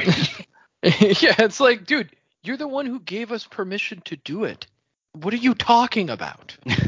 I just it like goes against the very core of her that after everything is written down, I's dotted, T's crossed, everything's signed off on, that you can then be like, yeah, that's still not enough. Yeah. Well, it's also BS too because it's like they're exerting the exact kind of control that the governor said they should be exerting. And it's like, oh, but it looks bad on us, so that's messed up. You can't do that. Yep, Yeah. gonna throw you under the bus. But then she has her plan where she's like, there's actually more information uh, here. There's a much bigger issue here. There's this is an emergency. It's not just a simple, a simple constable operation. There's a big thing happening here. I move that a select council be formed to deal with the emergency. A governor's select council is a small commission, we're explained, uh, that usually gets put together to, to handle small scale matters like traffic needs and she was shocked that it had never been used for an emergency before now because yeah i mean a small group is going to make a decision about what to do in an emergency a lot bigger than the a lot faster than the entire senate trying to vote right so and the governor's like this from the historical document Shin Godzilla. Now that's a great movie. And the governor's just like, wait, we can do that? he's like wait that's allowed It's like, oh, God. and then they have a quick talk and eventually have to call a legal clerk over to be like is this is, is, is this in the rules? And so eventually the governor's just like this is an excellent idea. Mo- motion to vote on creating a select council. And he gives a pointed look to some senators in the room including a set who are among the most powerful faction leaders right now. And he basically his look says if you vote for this if you put your influence in here then you'll get on this council. So you'll get uh, a very powerful voice in this thing. And so it passes. The council has 24 hours to deal with the crisis and he picks his uh, he picks his council because it's a governor's select council is what it's called. He gets to pick who's on it. And once he picks everyone Steris realizes that she did not get called. And so she's like wait wait wait this is not yeah whoops exactly. And she's like "W- was there an implication that i that i was supposed to be there or am i just being left out? And so she's going to follow them. And this is when the malwish ambassador the new guy steps in. He's like hey i'd like to observe this. And the governor's like um i mean this is really an internal matter and then the guy just straight up bribes him i have a pleasure cla- craft of personal ownership docked in the city perhaps you would find it useful to borrow to observe the business yeah. You want to take a ride on my sweet orgy airship? you know, that just makes Fresh, me it's think been of freshly cleaned. yeah. It just makes me think of Thor Ragnarok. It's like he uses it for his good times, you know, orgies and stuff. And the governor just takes this bribe, like right out in the open, like, okay, yeah, you can be on the council, why not? Which there's two things here that stand out to me. One, what does the Malwish guy want here? Like, this can't be just a whim that he's going to come up and bribe the governor in public. There's a reason that he wants to be on this council, and I feel like people should be worried about that. The Well, other- I, I, we we know that he's got it in for Wax So if this council is going to be reacting to the situation that they're saying Wax created, he's going to want to be in on that. Okay, yeah, I mean that might be it. I don't know that he. I we saw him talk to Wax. I don't know that it was that personal that he's like I, I have it in for this guy, but he I definitely mean- views him as an opponent. He he took the bands and they wanted him. It's true. I mean he doesn't have them, but yeah, he did take them. It's true. But if he's already in there and observing matters as it is, wouldn't you want to get in and observe every part of it? It's like, oh, this is general counsel. Hmm, wonder what this looks like. All right, Hmm. let's go have a look. Maybe something will come up of use, maybe it won't. And I mean, they the Malwish are really not happy with the basin in general, and particularly Elendel. So if if there's any hint of civil war, which there absolutely is, you'd wanna you'd want to jump on and embrace that as well. It's true. Find your weak spots. Yeah, that would be a really good reason to be there. Is if you think they're going to show some sort of weakness you can exploit. That's a good thought. But that leads to my other question of, is the governor that dumb that he's just like, yeah, why not? Come on in. Or Yes, does he, he have his own like agenda with letting this guy in. No, I I mean, he is he out could face have an agenda. Yeah, I mean his yeah his his lieutenant governor or vice governor literally face palms. Like it's it's very Yeah. clear that this guy's an idiot. She'd have to work hard to spin that exchange. okay. And so yeah, she tries to get in, and apparently Adawathwin has been receiving the letter, or, or at least a letter that she sent about this bomb, and didn't even bother to show the governor. Your house has a history of inflating problems. Doesn't mean you hide a bomb threat. It's ridiculous.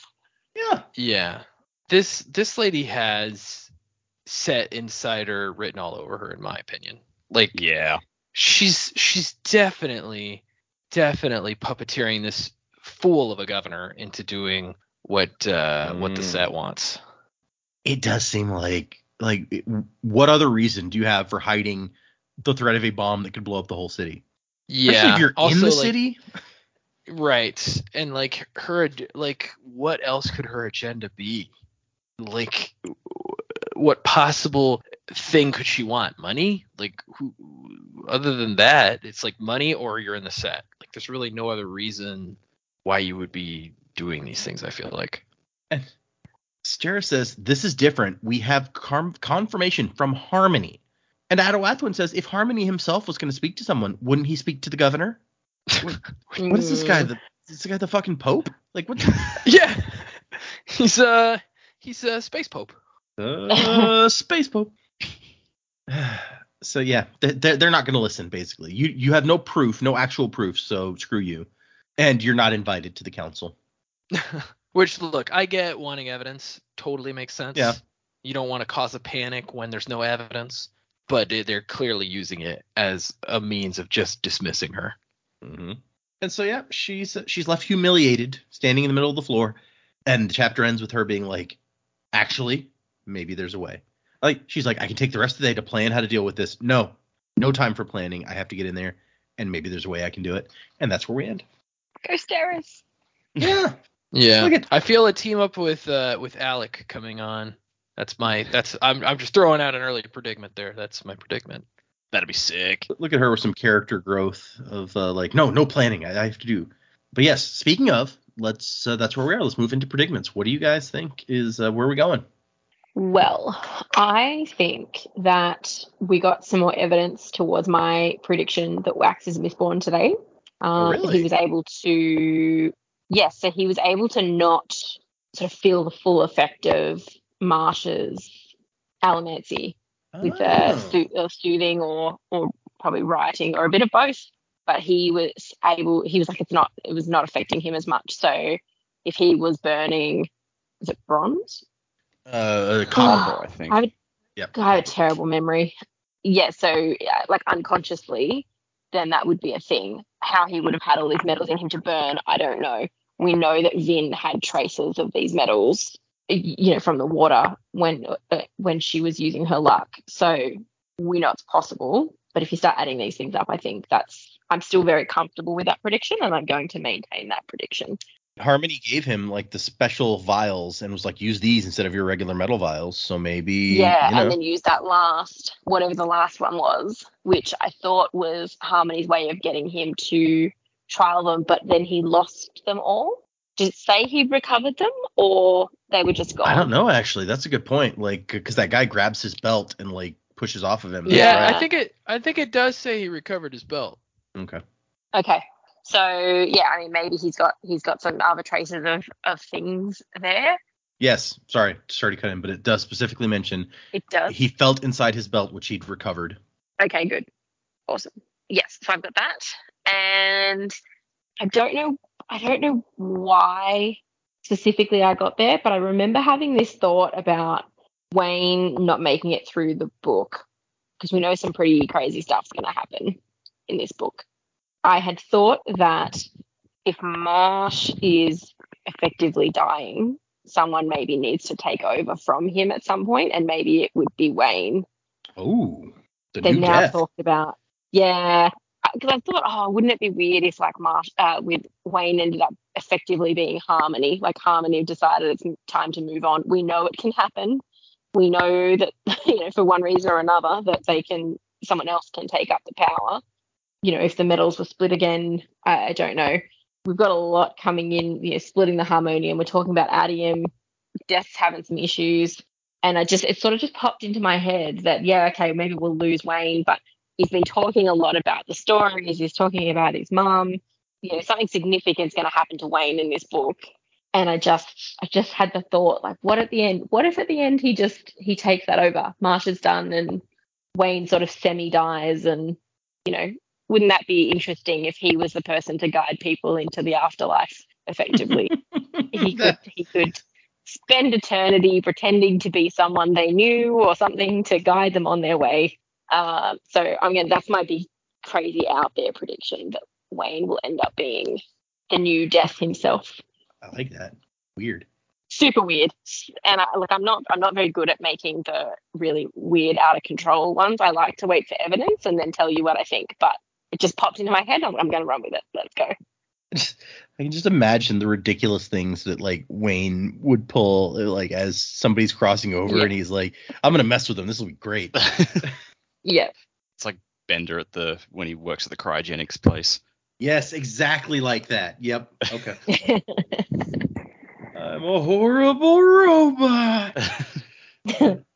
Okay, this is this is good. I also like that you had uh, further support for the. We're we're gonna keep tracking this potential Mistborn indicators in wax. I like this.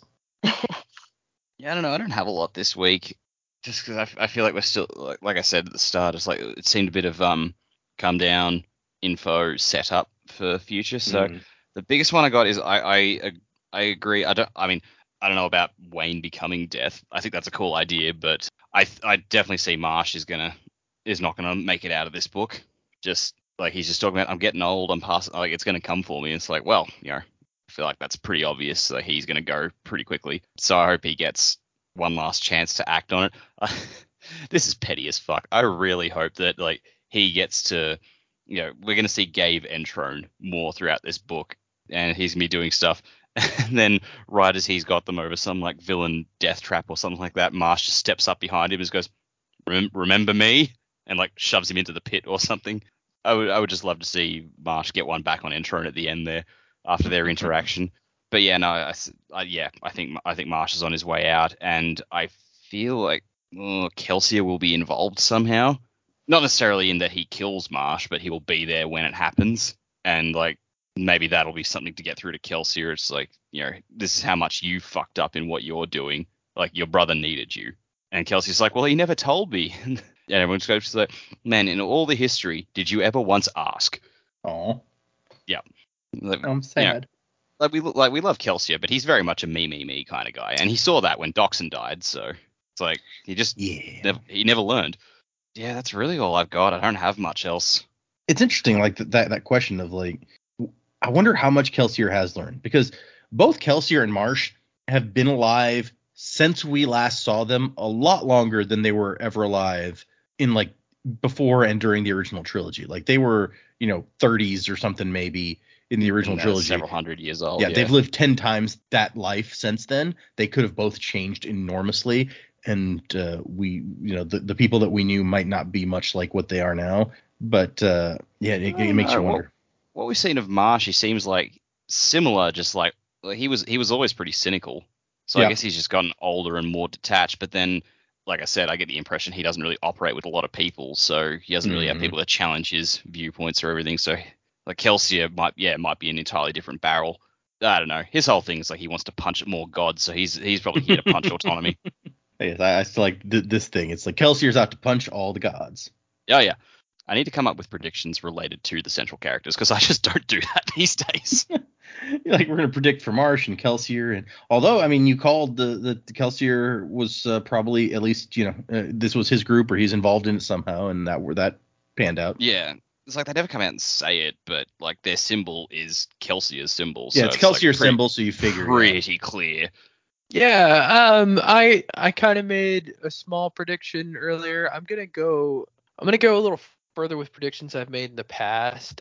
I think I'm pretty sure I mentioned this before. I think that Moonlight, especially now after seeing Wayne in action, she's going to kind of he's gonna go up in her estimation, and so she's not only gonna invite Marasi along, but I think there's gonna be kind of a a point where Wayne realizes like, okay, well my work here is done, and so she's going to invite him along, and and whether Marasi goes, I think Wayne's going to leave the planet and uh, or at least go off with Moonlight to do stuff, whatever that that may be. I think that may be ultimately where we're heading with him. So not so much a death, uh, or maybe he fakes his own death to do it, but uh, Yeah, you you talked about that possibility before him like faking. yeah, death. yeah, because and and today in the section that we read, there's a moment where he's thinking about his mom's story, and I'm like, you know, that's kind of random for him to be thinking about that right now. Is it just because the word Yeah, thought plateau was too. said? But but yeah, I mean, uh, that's got to play in. I feel like a little bit somehow.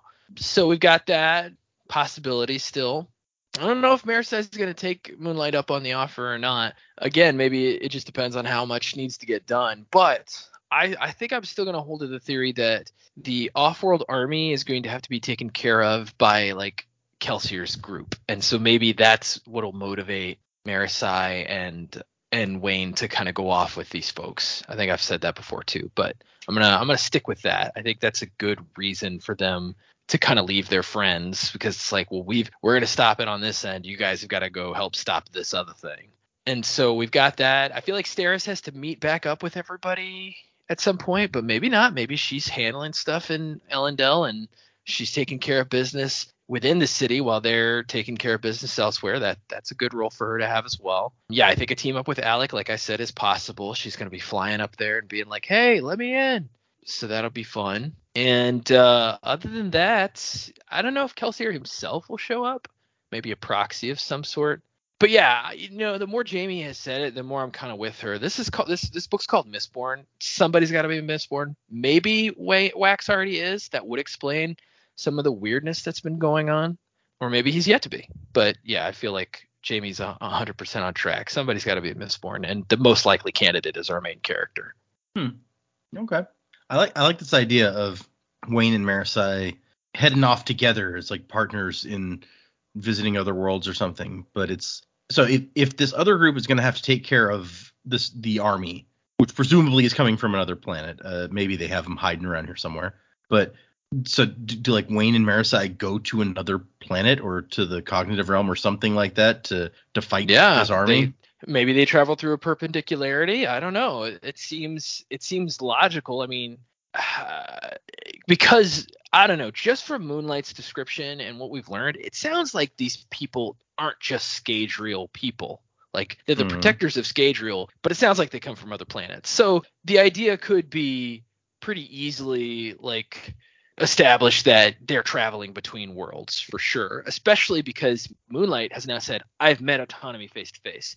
And clearly autonomy's never been to Scadrial, like in person. So Mhm. that's you know, that's a pretty big indicator to me that they're from another planet. Uh, at least some of them. Maybe some of them are, Well, I mean, are yeah. also from Scadrial. Moon, Moonlight told us previously, he's like, oh yeah, you don't have that word here because you guys don't have a moon here. Right. Completely different world. But yeah, so I, I think it's definitely possible that they could be traveling to different worlds, especially if they're going if the army is on another world. It's like you gotta gonna have to to go and travel there for sure. What if they head somewhere else and get stuck there and then like they're Mhm. having to it's like lost in space. Yeah. Okay. So let's go ahead and hit four next time while I'm thinking about it. speaking of what happens in the rest of this book, we're gonna do. I almost said these five, the five chapters we read this time. No, it'll be different chapters from the ones we read this time. We're gonna read six more chapters, which will be 32 through 37. So for anyone following along, that is for next time, 32 through 37. In the meantime, we have some emails and we have a couple of new patrons.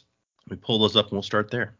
The first new patron that we have is at the skaa level, and this patron is called the King's Wit, which is uh you it, it's a future Cosmere reference that uh, you guys will not understand yet.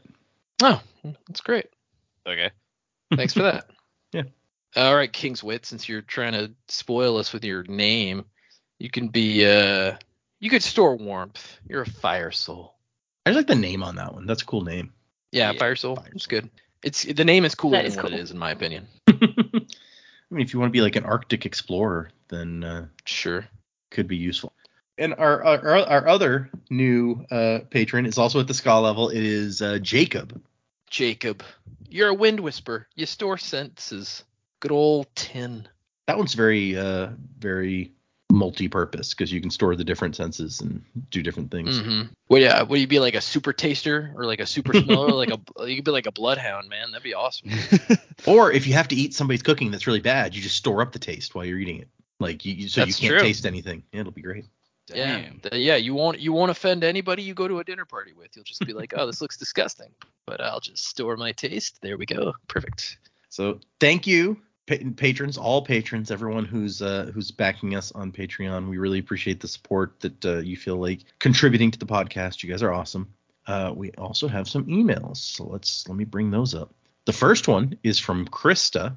It's titled "The Podcast." Uh, it's a very short one. Hi, I found your podcast not too long ago and have been enjoying listening to all the reactions.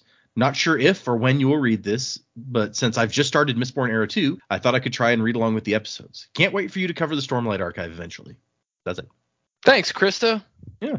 Thanks. I'm also eager for us to eventually get to the Stormlight Archive. Although I have to say that uh, Dac and Jamie got their copy of White Sand this week, and I saw the Finally update. got here from whichever fucking country it went through next. it, All the got- countries. Yeah, it got to you guys from the UK relatively quickly, so I was kind of surprised. Mm. Yeah, once I got once I got back to America from what Jamaica. yeah, it was it was it was weird. It, it went to New Jersey like two or three times, and then to Jamaica and back to yeah no. I should have made a stop over in fucking Honduras or something. but uh, but yes, they got theirs, and I just saw the update uh, for the Indiegogo campaign today that the like my version should is done and should be shipping out soon. So we may all have Oh, them by the time we get to the end of the Lost Metal, in which case we may run straight into that next, since we were supposed to already have read that at this point. And once we get into some of the information in there, you will probably understand why I wanted us to read it before we read this. How long do you reckon that'll take us to read? That is an excellent question, and I I have downloaded the electronic version to try to get an idea. But since I've always used Kindle locations as kind of yardsticks for this, and they're and it's not just about how fast you can read a comic, because you know there's visual details that you want to be able to take in also. Yep. So I'm working on that. Is the answer? I'm gonna I, I don't know. I'm I may like read this next section that we're going to read and time how long it takes me and then time myself reading the comic and maybe add some onto to try to figure out what would be kind of equivalent to what we're already doing. But uh i i don't know yet. I'm working on it. Alrighty. should be interesting uh since this will be the first time we've uh, we've done this. And there's not a, there's not a he doesn't have a lot of uh, graphic novel stuff out and this is the only thing so far in the cosmere. So uh, it's not something that'll come up a lot but uh we'll, we'll it'll be interesting to see. Uh, okay. Next email is from isla? Is that how isla isla? That's that's how I would say it. Okay. the title on this email is Mid Binge Email to Hear in the Distant Future. It says, Hi, Dac, Data, Jamie, and Joe. I'm currently binge listening my way through your podcast on Secret History Episode 1 and looking forward to hearing my email read out, hopefully, when I get to wherever, whatever episode you are about to do. I have enjoyed all of your episodes so far, and especially seeing the insights that the trio have made. Sanderson really lays the groundwork so that the observant reader can see what's coming. I can't wait to see how the Lost Metal goes when all four of you get to be first time readers. Spoiler, uh, we weren't all four first time readers while we're recording this, but you've probably figured that out by now. Um, My friends and I are in the middle of introducing another friend to Brandon Sanderson, so we're waiting for her to catch up so we can all enjoy the Lost Metal together. Hopefully, we will get there around the same time I get to those episodes on the podcast. Wasn't to the time of next, Isla.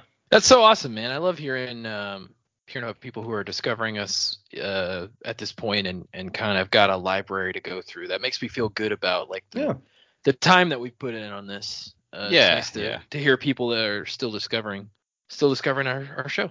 Yeah, I, I, I hope that you, you've uh, you've made it this far. I mean, you made it through the whole first trilogy and, se- and into Yeah. Secret History, so I think you're you're on the train at this point. Yeah. And uh, as Barret says, ain't no getting off of this train we on. or my favorite wrong quote of that within the game itself, this train we on don't make no stops. oh yeah, like yeah. Yeah. Uh, okay, thank you, thank you, Isla. We got one more that I'm going to read. That's another pretty quick one. This one's from Naomi. Hey, Sanderlanche crew, it's Naomi again. I'm still loving the podcast and your predicaments. When Dac guessed Trell was plagiarism, I died laughing, considering what Moonlight later says to Marasi. I hadn't even thought of that. Something that is not a laughing matter is memes. I unfortunately got major Stormlight moments spoiled for me due to memes. Please don't look up memes. And then she tells Yeah, me it's, what uh, the spoiler was. It's difficult. It's a difficult, uh, difficult thing. You know, you want to be into something and look up funny stuff about it on the internet, but you don't know what you can and can't look at. So just kind of steer clear. Yeah. You stay off yeah, TV tropes I find you it easier finish the just to story. not. There That's it, and just don't don't look up any of it because if you look up one thing, if you like, if we were to start looking up Mistborn, you know, Final Empire or something, and it'll go, oh, oh, you like that? Maybe you'll like this. Boom, spoiled. So I just don't look up Brandon Sanderson at all. Sorry, Brandon. probably yeah the best approach to take because you're right it's very easy for it to start slipping Mhm. things in at you Yeah. Uh, she goes on to say the main reason i'm emailing y'all is when dak mentioned super ghosty magic this popped into my head i'm not the best artist but i hope you enjoy and so i will share with you guys this picture Oh, look at that. Oh, cute. That's great. I love him. i yes i i am in love with this Them. I ghost love them. Or, or yeah them that's yeah Oh wow. So cute. That's great. It's like a, a mixture of of Casper and Gandalf, Golf, yeah Mhm. and I don't know. what else can I Sweet put in? ghosty magic. Super cute. Thanks for sending that. yeah That is cool. Makes me wish I had a muffin button. Uh, you know what? This like th- let's go back to Jamie's prediction about Wayne becoming deaf. That's his outfit. Yeah. that would be wouldn't it oh my Yeah. gosh Uh, I'm just imagining where he's like, "Oh, I'm all spooky and shit." i'm a ghost Yeah. Wayne would just be like, "Yeah, "Can I have your hat? yeah You don't need it anymore." yeah. Hey, probably hey mate, you would, about yeah. to yeah. Hey mate, you're about to die. So can I have your hat? It's like every time he greets someone new, he's wearing the hat of the previous person. Oh Yeah. my gosh, that makes so much sense. He'll just keep trading people for their hats, so you go into the afterlife with a hat that's not yours. And then, he, and then like he, he gets to one person and just like, hey, I need your hat. And it's like, oh, I don't have a hat. Well then, fuck off. yeah, I'm, I'm not interested in talking to you then. okay. Thank you, everyone who sent us emails. Uh, if you'd like to send us an email, the address is thesanderlanch at gmail.com. You can find us on Instagram, Twitter, Patreon, all those sorts of places, internet type places. We're out there doing doing internet stuff, being internet dudes. Music by Miracle of Sound. Get that in there. Uh, like I said, we are going to do six more chapters for next time.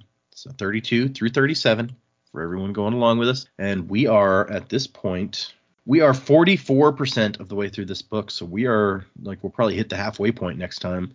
I hope you, I hope everyone is enjoying this newest Sanderson book. I guess technically no longer the newest since uh, Secret Project One came out. Oh, that's right. January 1st. Yeah, So I can't even say that anymore. Oh, have you figured out where That's that's, going to go in the order? I have an idea of it. Yeah. Um, but I'm not 100% yet. And this, I think it's going to be one of those things that we might throw in there somewhere in the middle of Stormlight, depending on if you guys are like, we want to break after these giant, this giant Stormlight book, or if you're like, no, I'm so into the Stormlight story, I want to go into the next one. So that may be what it comes down to. Uh, that's kind of where I'm leaning at the moment, but we got time to decide that. It's not going to be next. I guess I can say that much. Yeah, yeah. So thank you everyone for listening, especially all of you people out there who have been with us for so very long, tuning in each week. Thank you to emailers and patrons and just everyone who takes an interest in the show. You guys are all awesome. To our Discord people, if you want to join the Discord where uh, conversation has been fierce lately, but uh, often about some weird stuff. I even one person was like, "Man, I wish Data would give them more updates when we get into really bizarre conversations in the in the Discord." And I'm like, uh, I don't even know how to explain this stuff most of the time. So, uh, It's like it's you- like trying to explain a joke. It's like, man, we're not in there. We, we're not gonna get it. But to finish my sentence, I guess, if you want to join the Discord, there is a link from our website at thesanderlanch.com or www.thesanderlanch.com. You need the W's to get to the right place. Or if uh, you're too lazy to find an internet address, you can email us at thesanderlanch at gmail.com and ask me, and I will happily send you one. Or find me on on uh, Reddit, where a lot of people locate me and uh, ask for the same thing. So there's lots of ways to join up Discord or to send us uh, your comments or whatever you have. Thank you to everybody. Six chapters for next time, and wasing to the time of next. Colo?